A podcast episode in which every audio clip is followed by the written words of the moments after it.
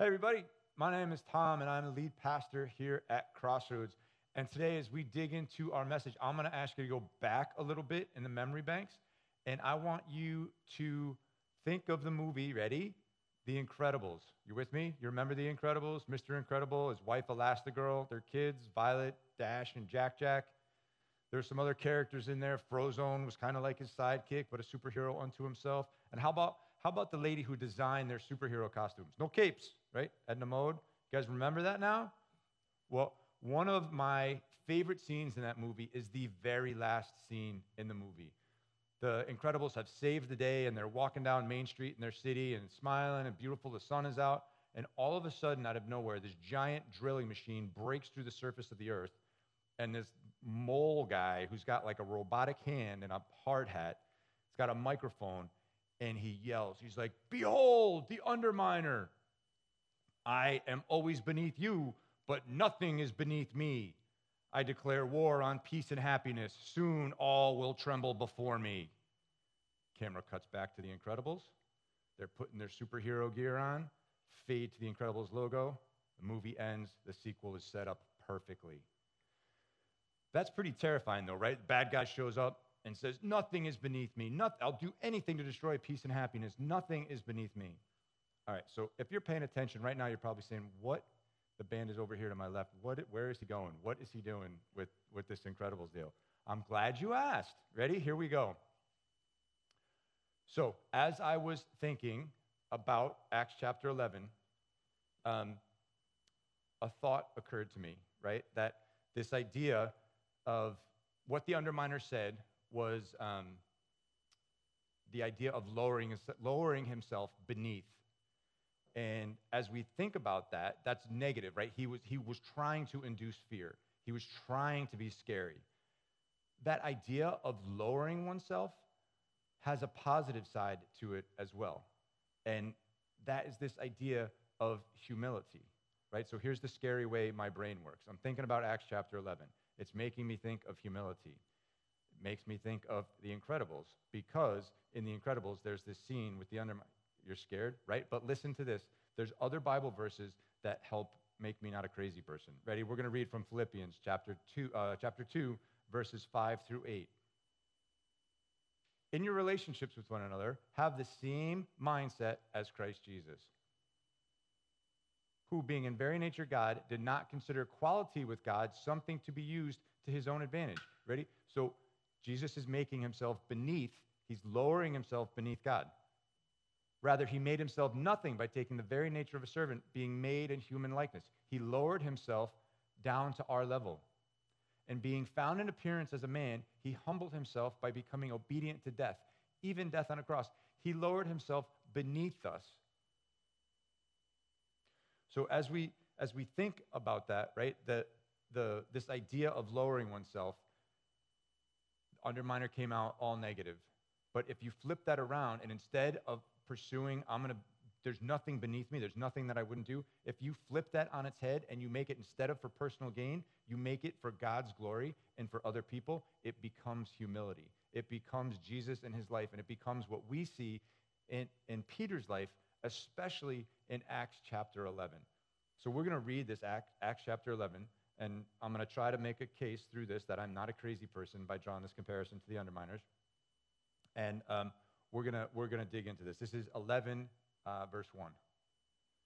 The apostles and the believers throughout Judea heard that the Gentiles also had received the word of God. So, you guys remember last week, the last two weeks, we've talked about Peter and Cornelius. Peter bringing the word of God to Cornelius, who's a Gentile, and his entire family. So when Peter went up to Jerusalem, the circumcised believers criticized him and said, You went into the house of uncircumcised men and ate with them. Starting from the beginning, Peter told them the whole story. So he's going to recap Acts chapter 10 here. So in case you missed it last week, here we go. I was in the city of Joppa praying, and in a trance I saw a vision. I saw something like a large sheet being let down from heaven by its four corners, and it came down to where I was. I looked into it and saw four footed animals of the earth, wild beasts, reptiles, and birds. Then I heard a voice telling me, Get up, Peter, kill and eat. I replied, Surely not, Lord. Nothing impure or unclean has ever entered my mouth. the voice spoke from heaven a second time Do not call anything impure that God has made clean. This happened three times. Then it was all pulled up to heaven again. Right then, three men who had been sent from Caesarea stopped at the house where I was staying.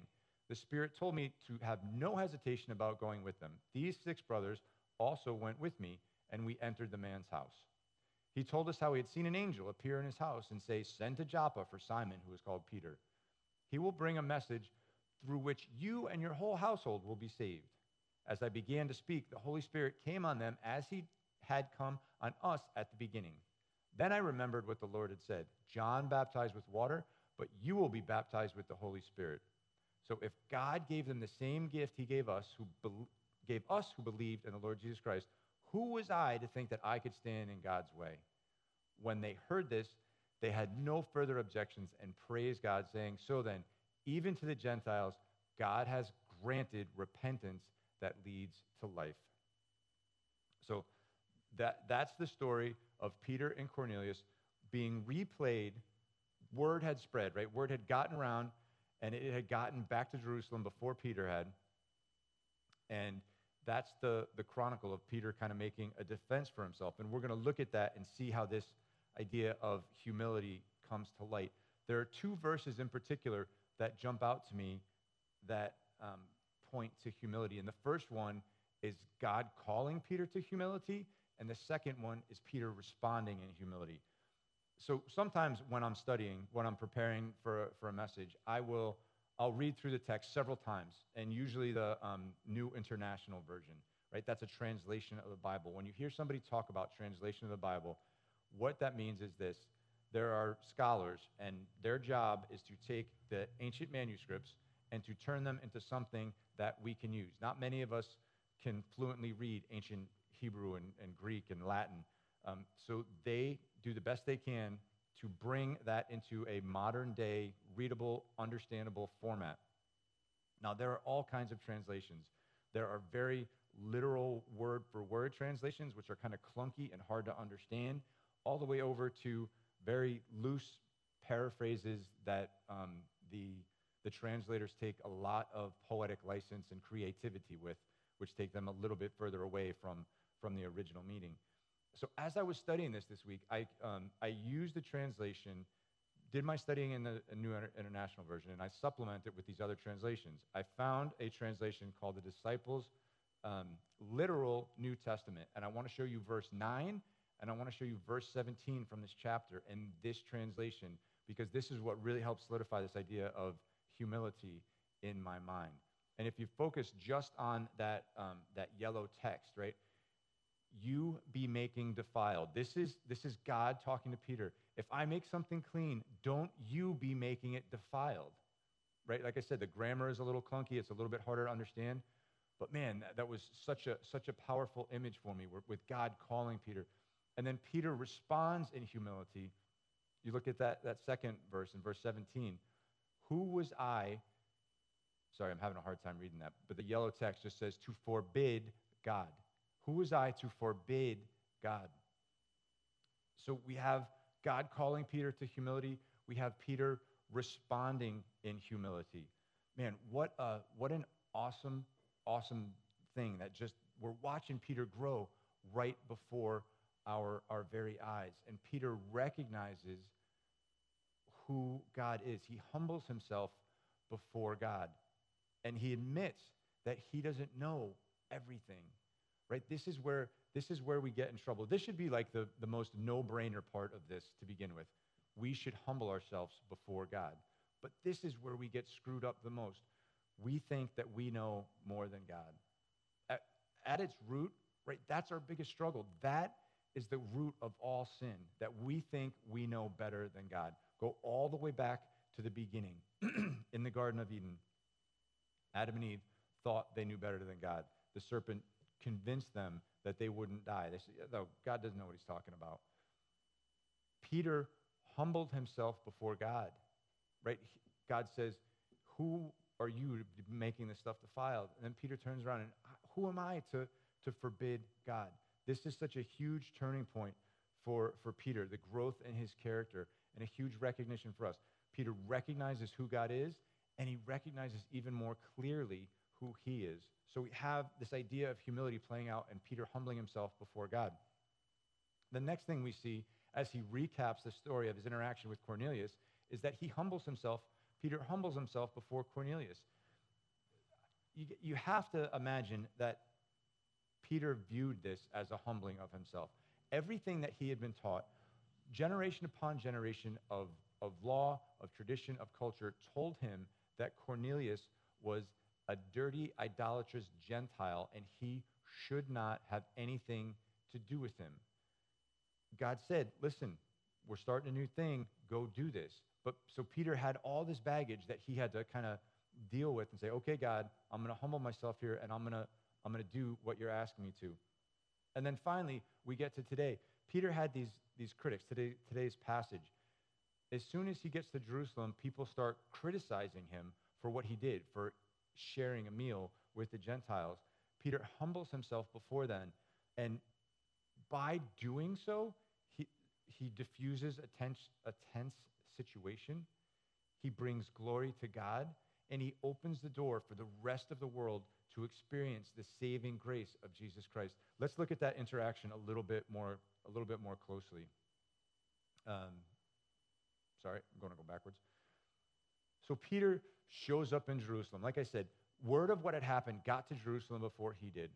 And he shows up, and I think it's very, very interesting, right? So Luke is the author of the book of Acts. And Luke tells us that the Gentiles received the word of God in verse 1. That's how Luke Luke wants us to see it. It's a good thing. The, um, the Jewish believers in Jerusalem take an entirely different tack. They come at Peter, they come at Peter hot, and they're like, You ate with Gentiles.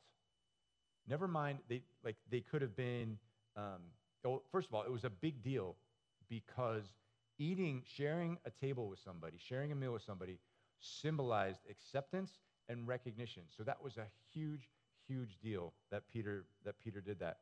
They could have they could have approached Peter in a million different ways. They could have encouraged him. They could have asked him questions. Hey, man, that was some crazy stuff that happened in Caesarea. What, what, what you want to tell us about it? What happened on there? But they just came at him hot and criticized him. And so this Peter is such such a cool guy. This is Peter's the same guy who at the end of the Gospels lopped somebody's ear off when they were trying to arrest Jesus.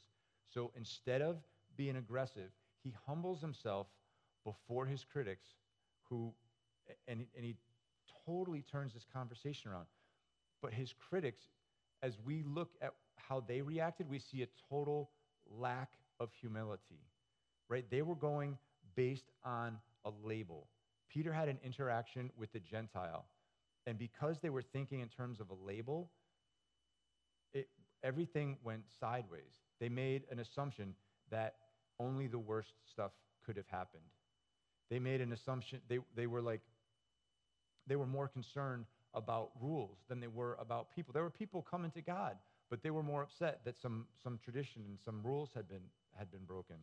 Um, they put themselves in the place of God. They were, they were judging them based on these, these labels, right? This idea of a label. We do that today, don't we? We hear a label and we make assumptions. Oh, of course they said that. They're conservative. Or of course they said that. They're liberal. Whatever, whatever the label is that we put on there, it leads us to make certain assumptions. And labels, labels are destructive. I don't know if you've ever noticed, like next time you're having a conversation with somebody and they throw out a term that you would consider a label, watch their face. Their face, it's like somebody sucking a lemon, right? If, if they're talking about somebody on the other side and they're throwing a label on them, it's never, it's never a positive, it's never a positive thing. when we put labels on people, we, we keep ourselves from being able to see them in the image of God. When we put labels on people, we keep from being able to see them as somebody with whom Jesus desperately wants to have a relationship. When we put labels on somebody, we shut the door on any chance of us learning from them and learning with them and growing with them. And labels always lead to judgment, right? And judgment is comes right out of a lack of humility. Judgment says that my way is the only way. Judgment says that my way is the right way. Judgment says that I have all the facts. Right? Judgment puts us in the place of God, just like the believers did in Jerusalem before they heard Peter out. They were making all these decisions, they were making the worst case assumptions, they were placing labels on people, and they were and they were judging people. What is it that Peter does? How does Peter respond to this lack of humility? He responds with greater humility. It's so interesting. Like when you, I, uh, when you spend time in this passage and you realize and you look at what Peter did and how he dealt with this criticism, I would have been tempted to, to, fire right, to fire right back at them. But Peter did a couple of things, and I'm going to break these down a little bit. Peter empathized with them, Peter found common ground with them, and Peter addressed the emotion that was underneath the judgment. Right? What does Peter do in telling the story? Peter could have left all the details out about him arguing with God and about how it took God three times to convince Peter. Right? Peter could have left out the surely not, God, I w- I won't eat anything unclean. He didn't have to share with them that this was hard for him too. This is, like I said, generations and generations of, of tradition, culture, and, and law that they're being asked to change. And Peter says, Yeah, I struggled with it too, man. I struggled with it. But I leaned into God and I went with him. He empathized. He empathized with them. He found common ground. In that, um, in that literal transa- translation that I was reading from, the, when he describes the common experience, Peter says they, had the, they received the exact same gift that we did. When they accepted Jesus just like we did, the Holy Spirit came upon them just like he did with us. There was common ground there. He empathized with them, he found common ground. And lastly, he addressed the emotion underneath judgment. Almost 100% of the time, if somebody's being a judgy jerk, there's a rough emotion going on underneath there. And I would bet anything that the Jewish believers were afraid. They were afraid of what was going on. They had grown to love Jesus. They had grown to love his movement. They had grown to love the community that was developing around the person of Jesus Christ. And they were afraid because Peter broke with their tradition that that would all come crashing down, that it would end, that it would get broken up, that maybe their freedom would be taken away, maybe even their lives would be taken away. Because remember, we had just seen the, um, the martyrdom of Stephen and the, the persecution that broke out, and the church kind of scattered. But they were, they were afraid, right? So Peter addressed that. He said, Look, I, this is not just me. I didn't just go and do this on my own. I brought these six guys with me. There were witnesses. They can tell you what happened. They can tell you the Holy Spirit was there, that this was a real thing. And that's the other piece that how Peter addressed their fear, that he pointed out that this was a work of God. Throughout the New Testament, we read that labels mean nothing. If we want proof of a disciple of Jesus, we look for the work and the fruit of the Holy Spirit. And that's exactly what was present in this group of Gentiles. They experienced it just like the believers did. And as a result, because Peter humbled himself before God, because he humbled himself before Cornelius, because he humbled himself before his critics, right? We can read verse 18. This is the very last verse that I read to you. When they heard this, they had no further objections and praised God, saying, So then, even to the Gentiles, God has granted repentance that leads to life. Peter's humility led to God being praised, led to Gentiles coming to know Jesus, and led to this open door so that the kingdom of God could grow and grow and grow. It's an amazing thing. When we humble ourselves, we can diffuse tense situations and we can give glory to God. Now, I'm gonna, I want to leave you guys with what might be um, maybe a little bit of, of hard homework, right? So I don't know about you guys, but when I listen to a message like this, um, sometimes, this is kind of a little bit of a confession, um, my thought will be like, oh man, I wish so and so could hear this. They really could, you know, stand to be a little less judgy. I wish so and so could hear this. They could, they could really stand to be a little more humble. Um, I want you to try really hard to not do that and think about what this text might be saying to you about humility. What is this text saying to you about being judgy? And there, there are a couple questions that I think can help you work through that. And these questions are difficult.